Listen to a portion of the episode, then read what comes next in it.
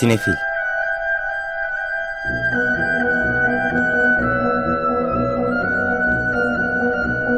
Hazırlayan ve sunanlar Melis Behlil ve Yeşim Burun.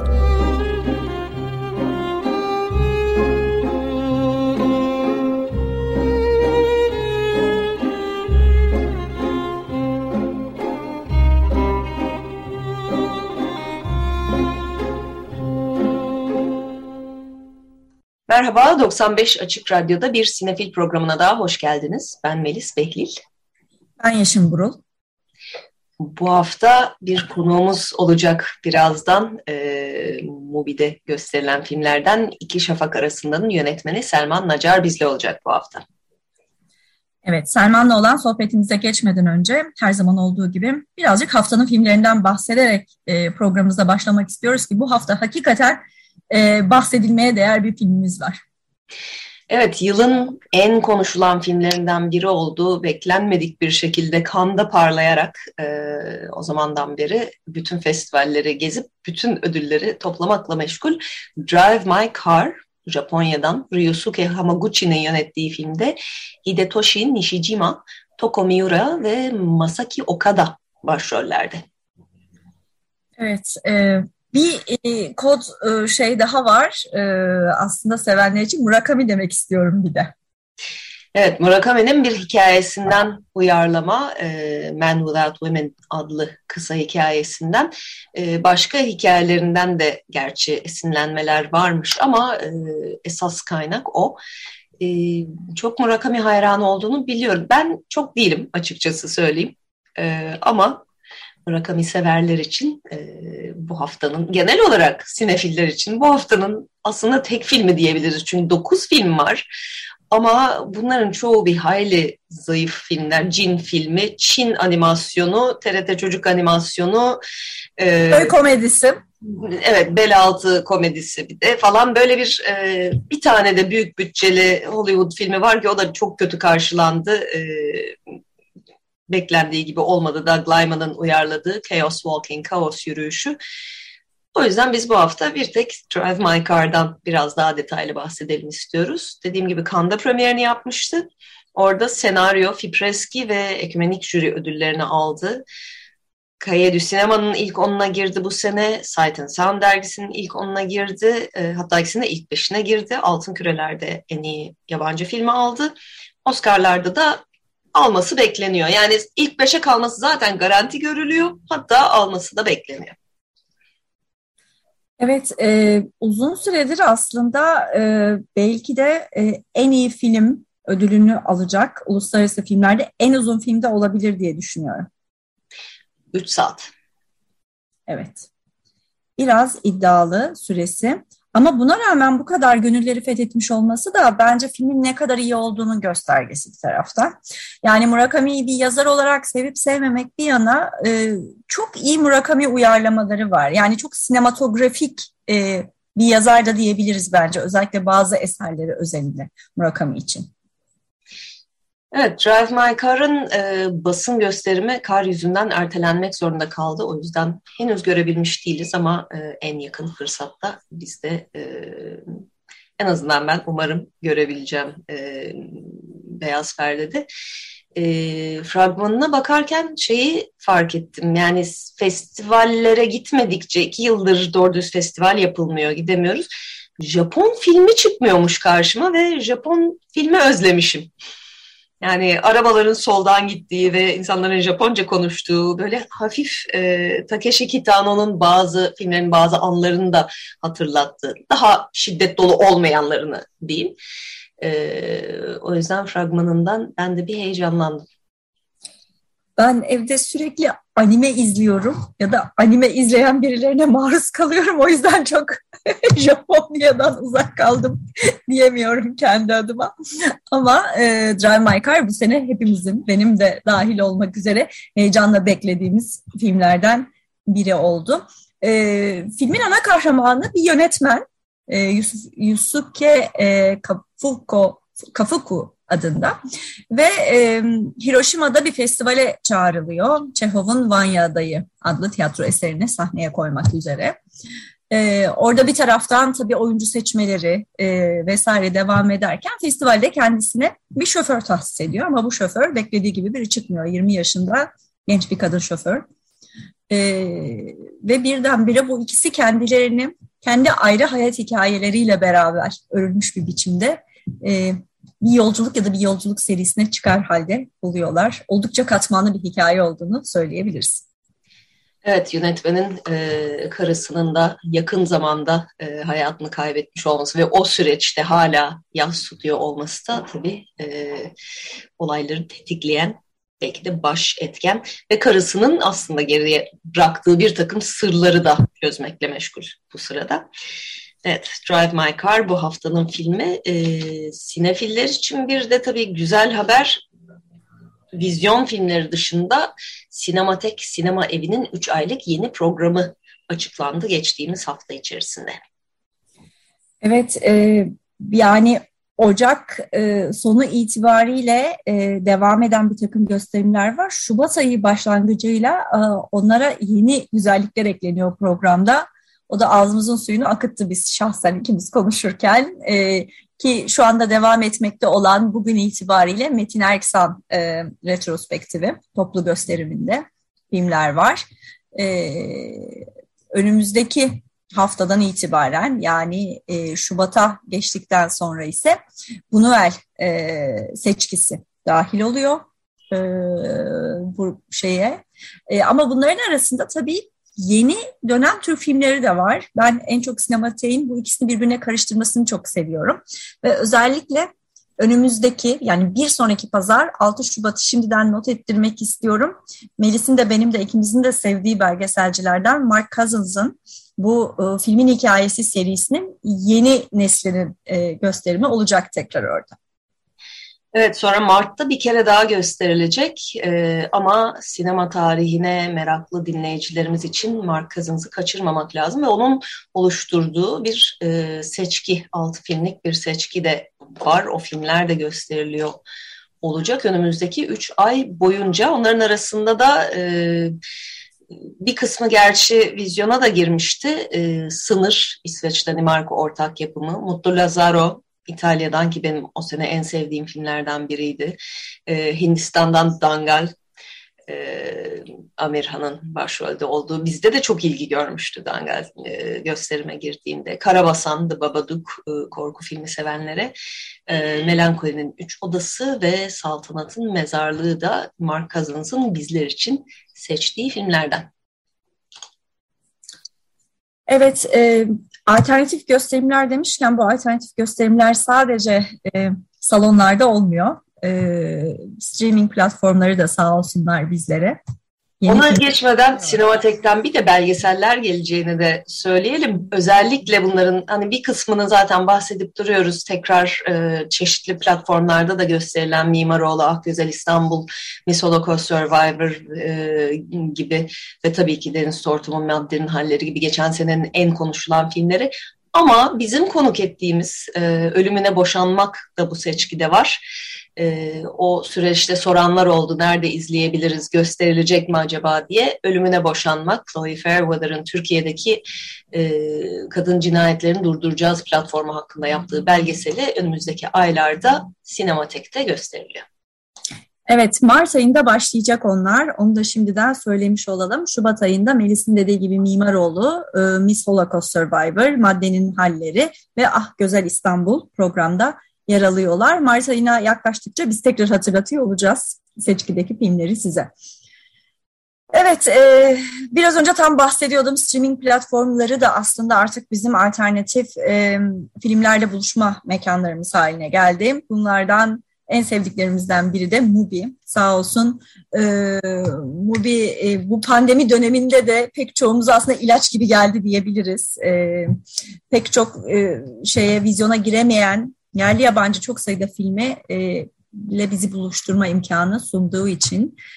Şimdi bu haftaki program konuğumuz Selman Nacar'a bağlanacağız ve bize İlk filmim İki Şafak Arasında pek çok festival dolaştı, zaten ödülleri toparladı geldi ve 22 Ocak itibariyle de vizyona girdi diyebiliriz Mubi'de. Merhaba Selman, hoş geldin. Merhaba, hoş buldum. Tekrar hoş geldin Selman. Burada da olsa buluşabilmek çok güzel.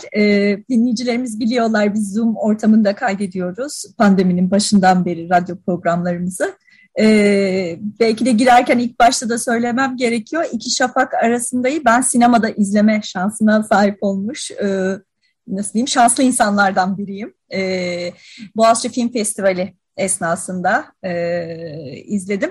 Sonrasında da hemen sohbet ederiz diye konuştuk ama şimdi söyleyeyim, soru cevap o kadar uzun sürdü ki dinleyicilerin de oradaki izleyicilerin katılımıyla. Dolayısıyla o sohbetimiz bugüne nasipmiş. Açık Radyo dinleyicileri de sağ olsunlar, her zamanki dostlarımız olarak sohbetimize katılıyor olacaklar. Tekrar hoş geldin ve bize Uşak'tan bağlanıyorsun diyerek de altını çizmek istiyorum.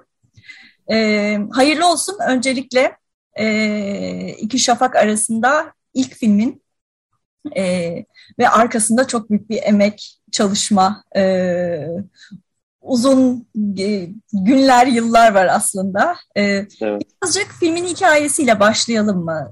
Yani senin biyografine de geleceğiz aslında, çünkü bence çok ilginç ve filmle örüntülü olarak konuştuğumuzda daha anlamlı olacak diye düşünüyorum ama İki Şafak Arasında ilk filmin ve bir aile hikayesi. Uşak'ta geçiyor. Uşak'ta senin memleketin, bildiğin yerler. Küçük bir fabrikada ya da üretim tesisinde bir iş kazasının o fabrikanın sahibi aileyi ve bütün o süreci nasıl etkilediğini ele aldın bir hikaye diyebilirim. Bu fikir nasıl aklına düştü? Nasıl geliştirdin? Şöyle, gerçekten film yapmak yaparken böyle çok rasyonel sebeplerle işte şunu yapmak istiyorum, böyle bir sonuç elde etmek istiyorum gibi olmuyor. Tabii ki bunlar da dahil ama böyle içgüdüsel bazı yaklaşımlar da oluyor. O yüzden de böyle bir de ilk filmim olduğu için ben şu an geriye dönüp bakıyorum. O zamanki dertlendiğim, düşündüğüm şeyler nasıl bir araya gelip birleşmiş diye. Öncelikle ben işte hukuk fakültesinde okudum. O yüzden de çok önceden beri bu filmden bağımsız olarak filmin tartıştığı meseleler üzerine işte okuma yapma imkanım oldu. Bunun üzerine düşünme imkanım oldu. Bunlar üzerine dertlenen bir insandım yani zaten. Onun dışında ben karakter üzerinden başlayıp hikayeleri yazmayı, yani hikayeden önce karakter üzerine düşünmeyi seven bir insanım. Böyle bir karakter çok hayal ediyordum. Bu da belki işte özellikle New York'a taşındıktan ve orada geçirdiğim süreçte beni çok etkileyen bir duygu olduğu için böyle sıkışmış bir insan, bir şeylerin arasında kalmış bir insan. Sanki bir labirente girmiş ve o labirentte çıkış yolları sürekli kapandığı için yolunu bulamayan bir insan. Böyle bir karakter de düşünüyordum. Onun dışında bu filmin bütün sahneleri tek plan olarak tasarladım. Bir de böyle işin hani sinemasal bir tarafı da var, hikayeden bağımsız. Böyle bir zamanı hem hızlı geçen, ritmi hızlı olan bir film ama geçen ritmi de hissettiren, zamanda hissettiren, tek planlarla çekeceğim bir film de yapmak istiyordum. Böyle birçok mesele aslında bir araya denk geldi ama en önemlisi bu hikayeyi yazma sürecinde benim dinlediğim bazı hikayeler vardı beni çok etkileyen. Yani bu anlamda filmin içindeki meseleler otobiyografik, herhangi bir şey yok ama böyle o kadar etkilenip içselleştirdiğim bazı meseleler vardı. Böyle hepsi bir araya geldi ve böyle İki Şafak Arasında'yı oluşturdu diyebilirim. Evet, demin de dediğin New York'a gitmek bilmeyen dinleyicilerimiz için söyleyelim. Selman hukuk okumuş olsa da, oradan başlasa da en sonunda son mezuniyetini çok da uzun olmayan bir süre önce Kolombiya'da film okuyarak, master'ını orada yaparak aldı. O süreci de biraz anlatır mısın? Yani nasıl bir karar oldu? Orası sana neler kattı? Çünkü şeyi de söyleyelim, hemen Mubi'de gösteriliyor film. Filmin sonunda da bir söyleşi var. Selman Nacar ve Emin Alper'in söyleşisi var. Gayet de hoş bir söyleşi. Orada da biraz bahsediyorsun, oradaki sınıf arkadaşların ve sadece okul olarak değil, bir çalışma ortamı olarak. Onun nasıl bir etkisi oldu sende? Şöyle, ben Bilgi Üniversitesi'nde hukukla birlikte sinema okudum. Aslında Yeşim hocamla da oradan tanışıyoruz. Film tarihi dersleri aldım Bilgi Üniversitesi'ndeyken. Ve 3. sınıftayken Kuyu isimli bir kısa film çekmiştim. O Kuyu aslında, hatta annem şey diye dalga geçer. Yani ilk kısa filmim Kuyu'ydu. Kuyu çekerken çok şey öğrendim. Çünkü böyle bir okul gibiydi benim için. Sonunda film yapım şirketinin ismi de Kuyu oldu. Böyle o kuyudan çıkartıyorsun filmleri diye. Daha sonrasında şöyle bir yol ayrımındaydım. Yani o zaman bir film uzun metraj film çekebilecek bir imkanım, donanımım yok diye hissediyordum. Türkiye'de yüksek lisans yapmayı çok istemiyordum. Böyle bir endüstriye girip orada bir şey yapmakla ilgili de bir heyecanım yoktu.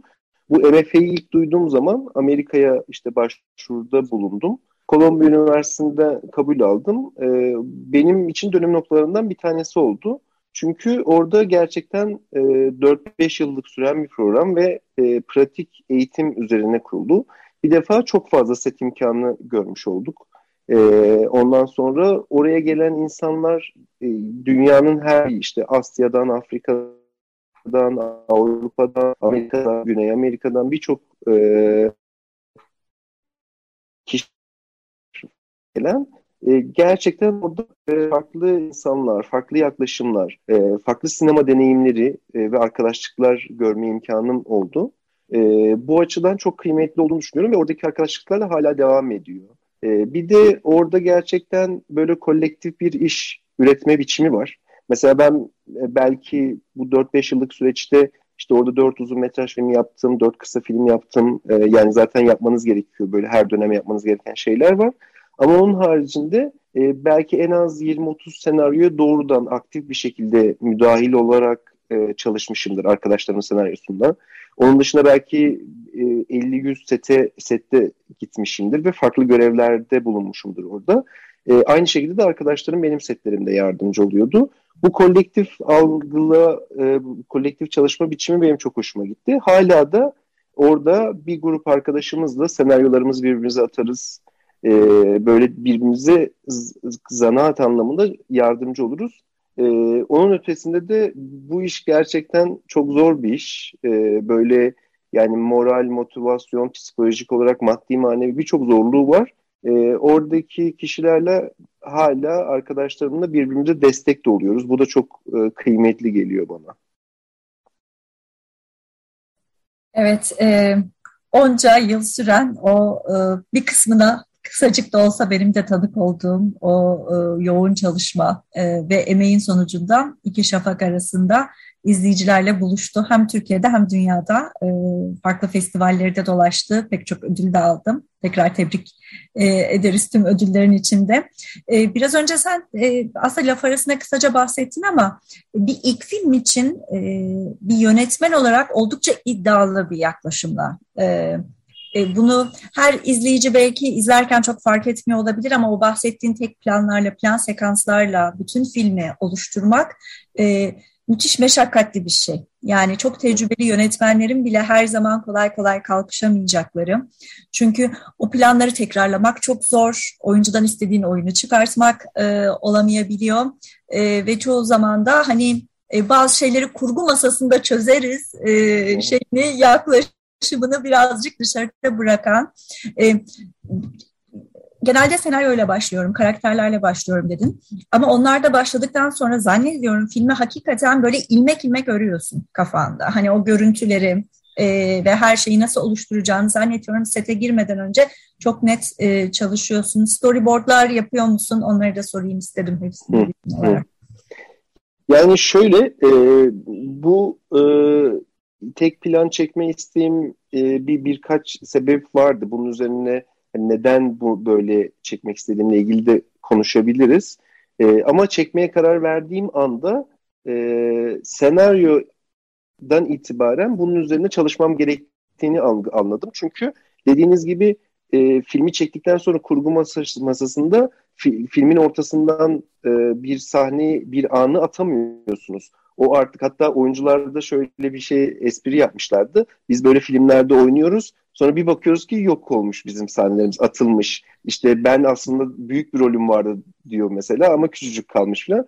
Ben şey diyordum, benim öyle bir lüksüm yok. Hani emin olabilirsiniz, ne çektiysek olacak. Çünkü müdahale edebileceğim bir alan yok yani. Tek müdahale edebildiğim şey kurguda. O sahne nereden başladı, nereden bitti? Ki de bu da bu arada şey gibi, yani bu da çok zor bir şey.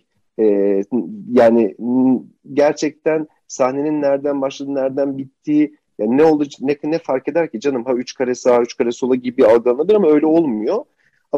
Ama yine de dediğiniz gibi kurguda ritmi müdahale etme, oyunculuklara müdahale gibi bir imkan olmadığı için sette şunu almamız gerekiyordu. Hikayenin, mizansenin, oyunculukların, kamera hareketinin hepsinin tek seferde ve bazen mesela 8 dakikalık, 9 dakikalık sahneler var. Mesela 7 dakika mükemmel gidiyor ve son saniyede bir şey oluyor. O yüzden bir daha çekmek zorunda kalıyorsunuz. Bu gerçekten zorlu bir süreçti. Birincisi, ben senaryoda bunu böyle çekmek istediğimi bildiğim için senaryoda müdahaleler yapmaya başladım. Bazı sahneleri biraz daha açtım, bazı sahneleri kısalttım. Yani aslında orada filmi izlermiş gibi düşünüp onun ritmini algılamaya, hissetmeye çalışıp ona göre senaryoda müdahaleler yapıyordum. Onun dışında sette de böyle her zaman böyle gözüm açıktı. Böyle hatta bazen monitörden değil direkt böyle sahneye de baktığım oluyordu. Eğer o sahnenin sarktığını hissediyorsam o an, yani şöyle bir şey var, şu çok zordu gerçekten, çok stresliydi, şu an düşününce bile stresli. O anda şeye karar vermeniz lazım, sahne sarkıyor mu sarkmıyor mu, hani bunun sonra kurguda düşünürüm değil, o anda evet sarkıyor, o zaman sarkıyorsa mesela ne yapmam lazım, bir diyaloğu değiştirmem lazım, bir şeyi kısaltmam lazım ve o, yine o anda karar vermeniz gerekiyor. Bu anlamda gerçekten çok zorluydu ama hem görüntü yönetmenim hem ekibim hem de oyuncuların bu anlamda hem çok destek oldular hem de çok hazırdılar. Mesela oyunculara bir tekrar daha yapacağız dediğim zaman gerçekten oradalardı, hazırdılar. Hiç böyle yani neden bir daha yapıyoruz bir huzursuzluk hissettirmediler. O anlamda çok güçlü hissettim sette. Bu bence çok kıymetli bir şey. Çünkü genelde böyle daha yalnızlık, böyle depresif duygular hissettim. Bir süreç oluyor filmi yapmak. Yani başından sonuna çok uzun bir süreç çünkü. Canınızın sıkıldığı çok an var. Bu anlamda birlikte çalıştığınız insanların ki önceden en başında zaten nasıl çekmek istediğimi söylemiştim. İşte bu kadar tekrar yapmayı düşünüyorum. Hepsini açık açık konuştuk yani. O yüzden de hiç kimse bir sürprizle karşılaşmadı diyebilirim. Öyle çok fazla tekrar aldık ama oluncaya kadar oradaydık ve uğraşıyorduk yani. Onu demişken o zaman oyuncu seçiminden bahsedelim biraz. Galiba ödülsüz de pek kalmadı oyuncuların. Mücahit Koçak başrol Boğaziçi Festivali'nde ödül aldı. Erdem Şenocak ve Nezaket Erden Antalya'da yardımcı erkek ve yardımcı kadın ödüllerini aldılar. Onlara ilaveten tabii başka oyuncular da var. Bedir, Burcu Gölgedar, Mustafa Sönmez. Nasıl yaptın? Nasıl bir tercih süreci oldu? Yani bir kısmı yazarken var mıydı aklında beraber çalışmak istediğin isimler, yoksa hani sonradan mı belirlendi? Ben şöyle yazarken böyle bazı isimler düşünüyorum ama onu şey olarak biliyorum. Sadece yazarken bana yardımcı olması için düşünüyorum. Yoksa bir yönetmen veya kast yapar gibi değil. Senaryoyu bitirdiğim zaman neredeyse sıfır bir yerden başlamak istiyorum. Böyle daha gerçekten daha açık bir şekilde bakmak istiyorum. Bir defa Ezgi Baltaş'la kast direktörümüz, onunla birlikte çalıştık ve her karakterden ne istiyoruz, nasıl birisi olmalı, bunlar üzerinde kafamızda çok uyuştuğu için birlikte böyle üzerine çok düşündük, incelikli düşündük ve aslında birçok audition aldık. Burada bazı oyuncular, mesela Burcu'nun ilk filmi İki Şafak Arasında, hatta hayatında verdiği ilk audition'mış o, bize verdiği audition. O yüzden de şey diye bahsetmişti, böyle kırmızı bir kazak giymişti audition'da. O benim şanslı kazam, onu her audition giymeye başladım diye. Onun dışında işte Mücahit, Nezaket'in aslında ikinci, üçüncü filmleriydi. Yani biz 2019'da çektik tabii filmi. Şu anda 2021'de mesela Cihat var. Cihat o zaman çok tanımıyordu. Şu an ünlendi filan. Birazcık öyle de bir fark var. Biz bütün oyuncuları gerçekten tiyatrolara giderek, auditionlarda böyle en iyi kim olabilir? En bir defa oyunculukları, ondan sonra ben yüzlere çok önem veriyorum. İşte yüzleri, ifadeleri. Bir de uyumlu çalışabilecek insanları da çok düşünüyorum. Çünkü böyle şehir dışında film çekmek, böyle çok tekrarlı bir iş, bunlar kolay olmuyor. O yüzden de böyle bu role heyecan duyacak birileri olsun istiyorum. Seçildikten önce çok çalışıyorum. En sevdiğim zaten film yapım sürecine dair en sevdiğim şeylerden bir tanesi de oyuncuyla beraber karakteri inşa etme süreci. Onunla birlikte, oyuncularla birlikte yani bu karakterin ritmi nedir, enerjisi nedir, arketipi nedir? Mesela bir kafeye oturursa hangi masaya oturur, hangi sandalye oturur, nereye bakar, ne düşünür? Bu olaydan önce ne yapıyordu, geçmişi neydi? Bu olaydan sonra biz görmesek de ne yapar? Gibi aslında karaktere dair ortak bir noktada buluşuyorduk. Ve oyuncular sete geldiğinde karakteri çok iyi biliyorlardı. Bizim artık sette yapmamız gereken ufak nüanslar, o karakter, oyuncunun karakterin içinde olmasını sağlamak. Çok prova da yapıyorduk bu arada. Yani öncesinde yaptık özellikle. Ve o prova sürecinde de böyle oyuncuları gözlemleyip böyle o sahne bazen prova esnasında beklemediğiniz güzel bir şey çıkıyor. Öyle bir şey olursa onu almak veya çalışmadığını gördüğünüz bir şey varsa onu değiştirmek. Aslında yani oyuncu seçimi, provalar ve sette de çok çalıştığımız böyle üçlü bir süreç oldu diyebilirim. Burada şey diyebiliriz belki de, tiyatro kökenli olmaları, hani tiyatroda da aktif olarak yer alan oyuncular olmaları, o ezberi kuvvetli damarın, hani o tek plan sahnelerde o uzun soluklu şeyi bırakmadan, tempodan düşmeden tekrar o karaktere can verebilmelerinde de muhtemelen bir etkisi oluyor ki o bizim de dikkatimizi çeken bir şey. Yeni dönem Türkiye sinemasında tiyatro sahnelerinden geçen çok yetenekli genç oyuncular var. Ki sende de öyle oldu gördüğüm kadarıyla. Evet. Şeyi ekleyebilirim bu söylediğinizle ilişkili. Şöyle ben her gün gece bir sonraki sahneye çalışıyordum tekrar ve çalışırken aslında bazen diyaloglar değişebiliyor da bir şeyler ekleyebiliyorsunuz. Artık sahneleri çekmeye başladığınız için filmi görmeye başlıyorsunuz ve o mekanları çok iyi biliyorsunuz. O yüzden bunun avantajını kullanıp ve bunu böyle bilinçli yapmıyordum ama bir gün, iki gün artık hemen her gün oyuncular ertesi gün sabah yeni bir senaryoyla uyanıyorlardı. Ve onlar artık alışmışlardı. Ha, bugün sabah ne gelecek acaba diye. Tabii ki çok büyük değişiklikler olmuyor ama ezberi kuvvetli olmayan bir insan için 7-8 dakikalık bir sahne, sabah yeni gelmiş bir metini ezberlemek. Ama oyuncuların hemen hepsi gerçekten bir defa çok iyi karakterlerini bildiği için, ezberi kuvvetli olduğu için, dediğiniz gibi tiyatro deneyiminde olduğu için bunu çok kolay bir şekilde aslında aksettirebiliyorlardı. Bir de hatta şunu iki taraflı keşfettik. Böyle olmasının oyuncuları böyle taze tutan bir tarafı olduğunu. Çünkü aylarca ezberlediğin şeyin daha monoton, mekanik bir şeye dönüşme imkanı var ama burada sanki o anda çıkıyor ağzından laflar gibi. Bunu böyle çok bilinçli yapmadık ama böyle de bir faydası oldu. Bir de çok tekrarla ilgili şunu söyleyebilirim. Çok tekrar yaptığınız zaman yine oyuncular artık hangi oyuncunun hangi dakikada nasıl bir reaksiyon vereceğini tahmin ettiği için bazı şeyler yine mekanikleşme ihtimali oluyordu. Orada mesela böyle diğer oyuncuların farkında olmadan her oyuncuya farklı şeyler söylüyordum. Mesela farklı timingler söylüyordum. Böylelikle bir noktadan sonra kimin ne yapacağını tahmin edemez bir noktada olduğu için tahmin etmeyi bırakıyordu.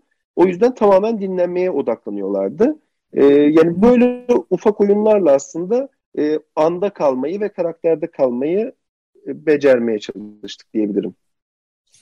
Evet, doğaçlama da hiç yok bu anlattığından da zaten söyleşicimizde de söylüyorsun. Oysa ki hani bir yandan yani gayet doğal akışında gidiyor bütün film ve de tiyatro çıkışlı oyuncularla da hani onu da düşünüyor insan, yapmış olabilirsin diye. O herhalde baştan konuştuğunuz, anlaştığınız bir şeydi. Evet. Evet, yani şöyle, sadece sette doğaçlama yapacak, bir de şey anlamında doğaçlama yok. Yani kamera hareketi, mizansen ve diyaloglar öyle örtüşüyor ki böyle gerçekten çok uyumlu olması gerekiyor. Ama burada da yine kamera oyunculara ve metne hükmetmesin. Tam tersi, kamera oyuncuların ritmini göre hareket etsin diye şöyle bir yol izliyorduk. Bir defa provalar sürecinde eğer bir doğaçlama güzel bir şey geliyorsa ben onu alıp, eğer yani beğeniyorsam, senaryoyu işliyordum zaten. Senaryo bu anlamda böyle yaşayan bir organizma gibiydi benim için. O yüzden aslında doğaçlama yok. Senaryodakinin aynısını yapıyorlar ama senaryonun içinde doğaçlanmış şeyler vardır öncesinde. Çalıştığımız şeyler vardır. Bu kısmı önemli geliyor bana. Bir de kamera hareketi belli olmadan önce biz o mekanda oyuncularla hiç kamerayı düşünmeden, biz şu anda gerçek hayatta işte atıyorum avukatın ofisindeyiz. Avukat ne yapar? Nereye gider? Ya da işte Esma'nın dükkanındayız. Esma mesela orada işte bir dikiş yapıyor. İşte bir yere gidiyor, geliyor. Çünkü o dükkanı zaten onu yapar. Önce onları keşfetmek istiyorduk, kamera hükmetmesin diye. Sonra da kamerada oyuncuların ritmine göre harekette bulunsun diye kamerayı sonradan dahil ediyorduk aslında. Bütün bu ortak kolektif çabada aslında müthiş doğal bir şeyde, akışta, hem hikaye akışı hem oyunculuklar açısından. Ben özellikle o avukatın ofisi planına bayılıyorum. Yani hani böyle durdurup tekrar izlediğim bölümlerden biri olduğunu söylemeliyim. Erdem Şenocak zaten müthiş başarılı. Yani o rolü oynamak için doğmuş diyebilirim. Erdem çok güzel, sen hani çok sevdiğimiz bir oyuncu ama o şeyi çok güzel yakalamış. Yani benim en sevdiğim şeylerden biri filmde de diyalogların hiç sarkmaması. Herkes konuşması gerektiği kadar konuşuyor ve o ortamda ne denecekse ya da ne denmesi uygun kaçacaksa o kıvamda. Hani belli ki ona çok çalışmışsın zaten. Hani o çok iyi anlaşılıyor. Oyuncular da çok güzel onun karşılığını veriyor. Bir de şeyden bahsetmek istiyorum aslında. Filmin bence karakterlerinden biri de mekanlar. Evet. Hem bir genel olarak mekanları konuşmak hem de spesifik mekanları senden dinlemek istiyorum. Yani filmi orada çekmeye nasıl karar verdin? Hani memleketin olması ötesinde, hani evet. Bir de tekrar izlerken de Mubi'de o filmin açılışı ilk izlediğimde de beni çok etkilemişti. Yani o fabrikada, o üretim tesisinde açılması, önce zaten sesle giriyorsun ya, sesle başlıyor. Ses de çok kafa yorduğun konulardan biri olduğu belli. Yani sesin filmin ritmini belirlemesinde, o makinaların sesi, arkada o akan hayat, o şeyi nasıl oturttun? Bütün mekanlar da birer karakter gibi adeta filmin içinde çünkü. Yani şöyle, öncelikle merkez mekan ve filmin de merkezi bir fabrika aslında. O yüzden en önemli mekan fabrikaydı bizim için. Bu anlamda çok fazla fabrika gezdik. Uşak tekstil fabrikalarının çok yoğun olduğu bir yer zaten. O anlamda böyle aslında fabrika gezerek bize en uygun yer neresi görsel olarak onu bulmaya çalıştık. Onun dışında da diğer mekanlarda da yani her mekanın bir karakteri olsun istiyorduk. Bu yüzden de böyle görüntü yönetmeniyle birçok mekan gezdik. Mesela şöyle böyle ilginç bir anekdot anlatmak isterim. Bu Esma'nın evini birçok apartman gezdik. Aslında apartman dediğim yani herhangi bir apartmanda da çekebilirsin. Ama biz böyle her mekanı gerçekten böyle bir şey olsun o mekanda, bu filme dair bir dokusu olsun diye çok düşünüyorduk. Ve bir mekan bulduk. Çok ilginç geldi bize. Koridorları, merdiveni, işte şu an Esma'nın çektiğimiz yeri. Sonra salonuna geldik. Salon da çok güzeldi. Salonda kocaman, bütün duvarı kaplayan, şu anda da filmde olan bir duvar kağıdı var. Sonra bunu böyle bir çok garipsedik önce. Yani bunu nasıl, yani nedir bu, bunu çıkartalım mı diye. Ama aile de onu hiç çıkartılmasını istemiyordu. Sonra şöyle düşündük. Ya gerçekten o aslında buraya ait ve buraya karakteristik bir özellik katan bir şey. İlk başta hatta orada hiç görmeyen, kamerayı hiç ona görmeyecek şekilde mi yapalım diyorduk. Sonra da tam tersi. Hayır, kabul edelim. Bu burada varsa ona göre konumlandıralım diye. Şunu söyleyecektim. O aile apartmanıymış ve 4 katlı bir yer. Biz ve Almanya'da yaşayan bir aileymiş zamanında, işte burada Türkiye'ye tekrar göç etmiş ve her katında sonbahar, yaz, ilkbahar, kış posterleri var. Bizim çektiğimiz katta da yaz denk geldi. O yüzden yaz duvar kağıdı vardı. Yani filmi de yazın çektik. Öyle bir denk gelme oldu. Yani böyle her mekanda aslında böyle bir doku bulmaya çalıştık diyebilirim. Ama en kıymetlisi tabii ki fabrikaydı. Çünkü film İki Şafak Arasında olduğu gibi de iki fabrika görüntüleri arasında da bir film. O anlamda da fabrikanın hem görsel olarak bize, yani mesela şunu söyleyebilirim. Biz özellikle filmi çekerken çok az desteğimiz vardı. O yüzden böyle kısıtlı imkanlarla çektik. Daha sonra post prodüksiyon sırasında işte Fransa'dan, İspanya'dan birçok destek alma imkanımız oldu. Ama yani çekimler sırasında böyle dediğim gibi kısıtlı bir şey vardı. Filmi mesela benim Amerika'da izleyen yapımcı arkadaşlarım diyor. Bu hani production value olarak böyle çok büyük bütçeli bir film gibi gözüküyor diyor. Ben diyorum ki hayır, bu gerçekten küçük bütçeye çektik. Şimdi bunu dedirten şey de aslında fabrika görüntüleri, onun zenginliği. Bu noktada da bu benim bu filmi çekerken tecrübe ettiğim bir şeydi. Neyi gösteriyoruz, neyi göstermiyoruz kamerada? Bu çok kıymetli. Mesela biz aslında o mekanda göstermememiz gereken bir şeyi göstersek, frame'e alsak, o zaman da o mekanın asma gücü kırılır. O anlamda da şeyin üzerine çok düşündük. Bu mekanda neye odaklanmalıyız gibi. Ve zaten o iki şafak arasında ve o iki fabrikayla açılıp fabrikayla kapanan şey arasında da müthiş ahlaki bir sorunu kucağımıza bırakıyorsun diyebilirim. Yani çünkü bir sorun var ortada ve film boyunca belki kamerayı konumlandırma biçiminle de alakalı o, ama bizler de izleyiciler olarak o sorunu bize de veriyorsun. Yani biz de o meseleyle uğraşıyoruz. Bir iş kazası yaşanıyor.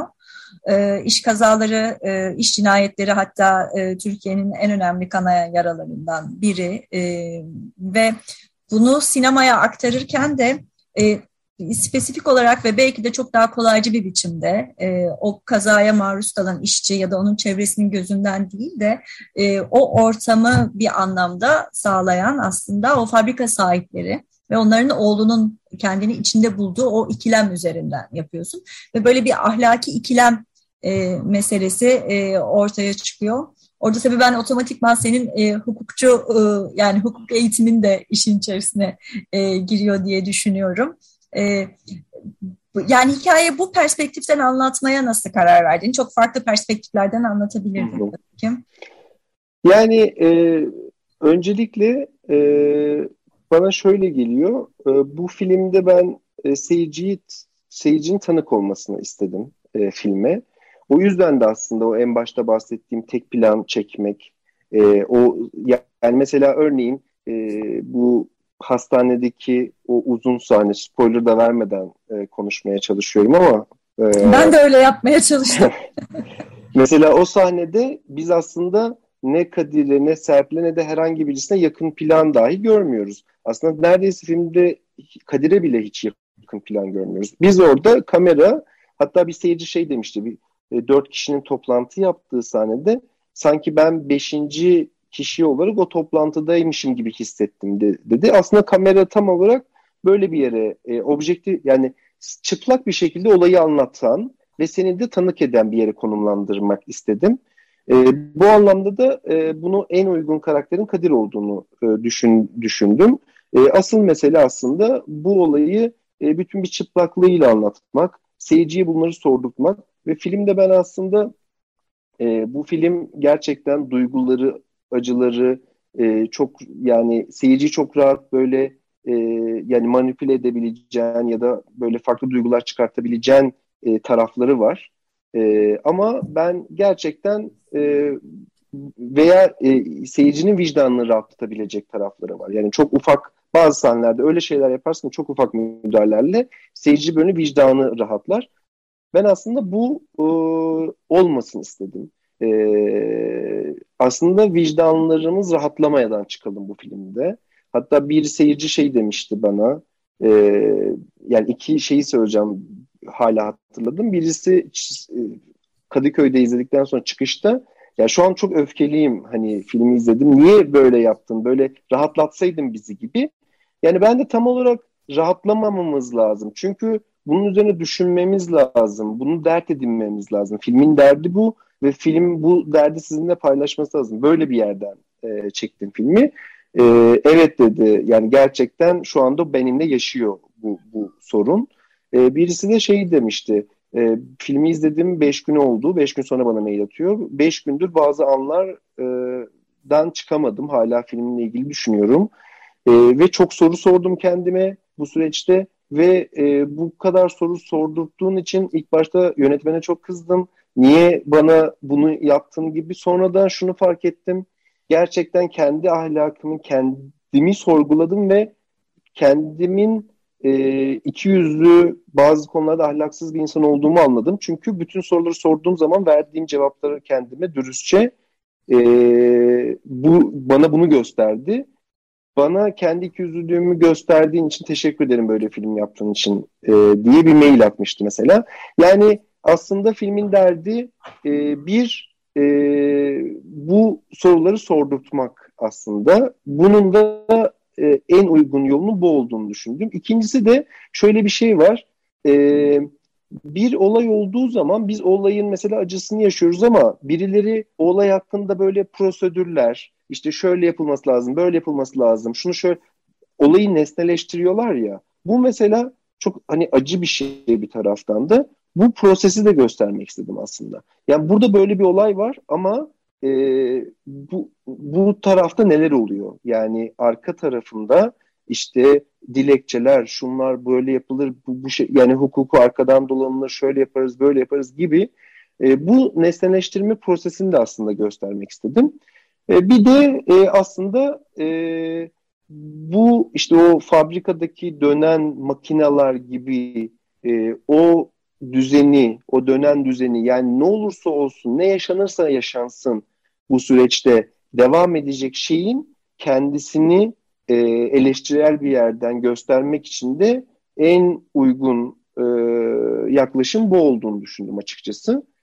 O yüzden de böyle çektim. Bir de yani bu film başka karakterler üzerinden de olabilirdi. Başka bir film olurdu. Öyle de çok farklı filmler var. Çok güzel filmler var. Böyle bir yaklaşım aslında birçok anlamda daha görülmemiş, daha derinlemesine bir eleştirme imkanı olur diye de düşündüm. Yani birazcık seyirciyi de seyirciye işte bu diye söyleyen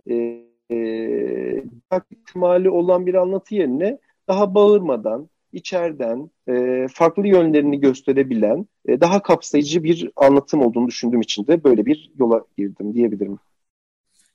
Bir de ben filmi ikinci izleyişimden sonra şeyi fark ettim. Aslında iki kavramı birbiriyle çok güzel bağlamışsın. Biri fabrika, öbürü de aile.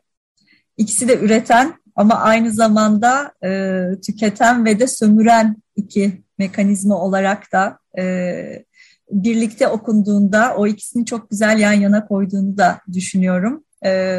Tekrar emeğine sağlık. Seyirciden biraz bahsettin, onu da sormak istiyorum. Premieri San Sebastian'da yaptı film. Avrupa'nın en önemli film festivallerinden birinde ve salonda da gösterebildin bildiğim kadarıyla. Evet. Oradaki nasıl bir tepki aldı? Sonuçta aslında çok dünyanın herhangi bir yerinde geçebilecek bir hikaye, her ne kadar iş kazaları, cinayetleri bizde son dönemlerde çok gündem olsa bile böyle temel ahlaki meseleler sonuçta her yerde bir karşılık bulacaktır diye tahmin ediyorum. Kesinlikle. Bu anlamda da tabii filmi göstermeden bunu anlayamıyorsunuz. Filmin meselelerin ne kadar evrensel olduğunu ve yani bol diyaloglu ve Türkçe oldukları için, Türkçe olduğu için altyazılı izlemek zorunda oldukları bir film olmasına rağmen meselelerinden dolayı çok ciddi bir güzel bir reaksiyon aldı film. Ben İspanya'da gösterdikten sonra 10-15 kişilik bir genç bir grup vardı. Film izlendi, soru cevap bitti. Beni bekliyorlarmış. Ben şöyle düşündüm açıkçası. Ben de hani daha önceki yıllarımda üniversitede okurken bir film izledikten sonra beğendiysem yönetmenle konuşup ona beğendiğimi söylemek isterim hani. Bu biraz böyle bir şey diye düşünüyordum. Ama gerçekten filmi üzerine çok sevmişler, düşünmüşler ve böyle benimle konuşmak, tartışmak istediler. Ve böyle güzel bir sohbet ettik. Ve bunlar 18-20 yaşındaki insanlardı. Açıkçası ben hani filmin orta yaş ve üstüne bu mesele üzerine daha deneyim olduğu için daha rahat empati kurabileceğini filmle hani üzerine düşünmek isteyeceğini düşünüyorum ama mesela bu kadar genç insanların üzerine böyle konuşmak isteyeceğini tahmin etmezdim. Bir de farklı bir ülkede. Demek ki bu işte filmin meselesiyle de ilgili bir şey olduğunu düşünüyorum. Torino'da mesela, Torino'da böyle çok fazla fabrikanın olduğu bir şehir olduğu için böyle özellikle orada seyirci çok böyle duygusal da bir bağ gösterdi. Hatta böyle soru cevap o kadar uzadı ki bana şöyle ya ne yapmalıyız Selman bu konularda ne yapalım böyle hani öyle sorular bile gelmeye başladı bir noktada. Yani burada şeyi gördüm aslında film birazcık da biraz zamansız ve mekansız da çekmek istemiştim. O yüzden çok net bir mekan, şehir tanım veya zaman tanımlaması yok. Gerçekten hem Türkiye'de hem de dünyanın her tarafında aslında sermaye ile alakalı derdi olan bütün insanların böyle üzerine yani anlayabildiği, empati kurabildiği, üzerine dertlenebildiği, tartışabildiği bir film oldu diye düşünüyorum. Öyle reaksiyonlar aldım seyirciden. O anlamda yurt dışı da yani Türkiye'de olduğu gibi çok güzel geçti ve birçok ülkede gösterildi. Gösterilmeye devam ediyor. Fransa ve İspanya'da da yakında vizyona girecek. Böyle yurt dışından da böyle bazen mesajlar alıyorum. Bu da gerçekten şey anlamında güzel bir şey. Hem yani bu bir hikayeyi bir yere ait bir hikayeyi anlatıyorsunuz ama böyle sadece o yere ait olmadan başka insanlarla da bağ kuruyor olabilmesi, bir insana dokunuyor olması gerçekten çok güzel, kıymetli bir şey olduğunu düşünüyorum. Çok keyifli bunları dinlemek senden. Filmin bittikten sonra artık senden tamamen bağımsız bir şekilde hayatına devam ediyor diyebiliriz. Mubi'de de şu anda herkes izleyebilir. Onu tekrar altını çizmiş olalım derken sen aslında yeni projenin üzerine çalışmaya başladın bir taraftan da. Birazcık da ondan bahsetmek ister misin? Yani şu anda böyle bir hazırlık sürecindeyiz. O yüzden bahsetmesi yoğun duygularda yaşadığım bir taraftan İki Şafak Arasında'nın seyirciyle buluşması, bir taraftan da yeni hazırlık süreci. Öncelikle şunu söylemek istiyorum İki Şafak Arasında'yla ilgili. Böyle festivallerde gösterildi şu anda parça parça şu ana kadar ama gerçekten böyle Mubi'de gösterildiği anda ki ben pandemi şartları izin verse vizyon çok isteyen bir insanım. Büyük perdeyi çok önemseyen bir insanım ama yani malum şartlar en uygun yol buydu. Ve Mubi'de yani birçok insanın, izlemek isteyen herhangi bir insanın o anda erişip izliyor olabilmesi ve aynı anda filmin meselelerini üzerine konuşması, düşünmesi, izlemesi, yazması bana şey hissettirdi. Gerçekten şu an film benden çıktı. Gerçekten seyircinin. Çünkü şu ana kadar hep böyle parça parça. Ve festivalleri biliyorsunuz belli insanlar gidiyor genelde. Böyle herkes gidemiyor, imkan olamayabiliyor. Bu güzel bir şeymiş yani genel bir seyirciye filmin açılması. Onun dışında yeni film hazırlıkları devam ediyor. Bu sefer bir ceza duruşması etrafında şekillenen bir hikaye üzerine çalışıyorum. Yani şimdilik bu kadarını söyleyeyim. Benim için kelimelere dökmesi şu anda zor. Umarım güzel bir yolculuğu olur onunla. Arada yapımcılık da yapıyorsun. Ben onu da bir anmak istiyorum. Burak Çevik'le karşılıklı paslaşarak devam ediyorsunuz. Tuzdan Kayde ve Aidiyet'in de yapımcılığını yaptım ve çok farklı tarzlarınız. Evet. Yani Burak'a birkaç ay önce ben bir derste konuk etmiştim. O zaman da konuşmuştuk. O çok daha deneysel, daha işte senin o gerçekçi dünyandan gözlemci bizim o içinde bulunduğumuz hani gerçek dünyanın tam öbür ucu neredeyse. O nasıl bir süreç oluyor? Biraz ondan bahseder misin? Şöyle, hem Burak'ın hem benim sinemasal anlamda farklı ilgi alanlarımızın olması aslında birçok anlamda bize faydalı olduğunu düşünüyorum. Çünkü birbirimizden beslenmemize yardım ediyor bence ve daha bir zenginlik katıyor. Onun göremediği bir şeyi ben, benim göremediğim bir şeyi o görebiliyor. Bu anlamda zaten ben bir yardımlaşma hali olarak görüyorum birbirimizin böyle bu yönetmen yapımcı olarak çalışma şeklini. Onun dışında karakter olarak da birbirimizden farklı olduğumuz yönler var. Yani bütün bunları ben aslında bir zenginlik olarak görüyorum. Ve en temelinde de yaptığımız şey gerçekten bir film yapma süreci, zorlu bir süreç. Birbirimizin yükünü hafifletmeye çalışmak diye özetleyebilirim. Evet, son derece verimli bir yaratıcı ortaklık sizinki diyebiliriz. Burak herhalde yeni filmin içerisinde de yine kalıyor. Evet. O zaman çok kolaylıklar diliyoruz. Yeni filmin yolu da açık olsun. Bu arada İki Şafak Arasında da izleyicileriyle buluşmaya devam etsin. Çok teşekkürler konuğumuz olduğunuz için. Çok sağ olun. Çok ben teşekkür ederim beni ağırladığınız için. Böyle izlediğim, dinlediğim programa katılmak da çok güzel bir şey. Çok teşekkürler. Evet, tekrar çok teşekkür ediyoruz Selman Nacar'a hem bu güzel filmi için hem de güzel, keyifli sohbeti için. Böylece programımızın sonuna da gelmiş olduk. Programımızı kapatırken haftanın yine tavsiye ettiğimiz filmlerinden Drive My Car'ın müzikleriyle kapatmak istiyoruz. Orijinal müzikleri Eiko Ishibashi'ye ait. Aynı temanın çeşitli versiyonları yer alıyor film boyunca. Drive My Car'ı dinleyeceğiz şimdi. Evet, bu haftaki destekçimize ve teknik masadaki arkadaşlarımıza da çok teşekkürler. Herkese iyi seyirler. İyi hafta sonları.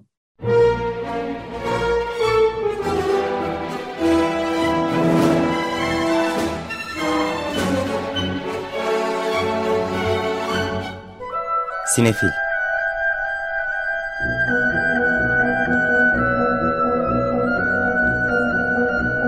Hazırlayan ve sunanlar Melis Behlil ve Yeşim Burun.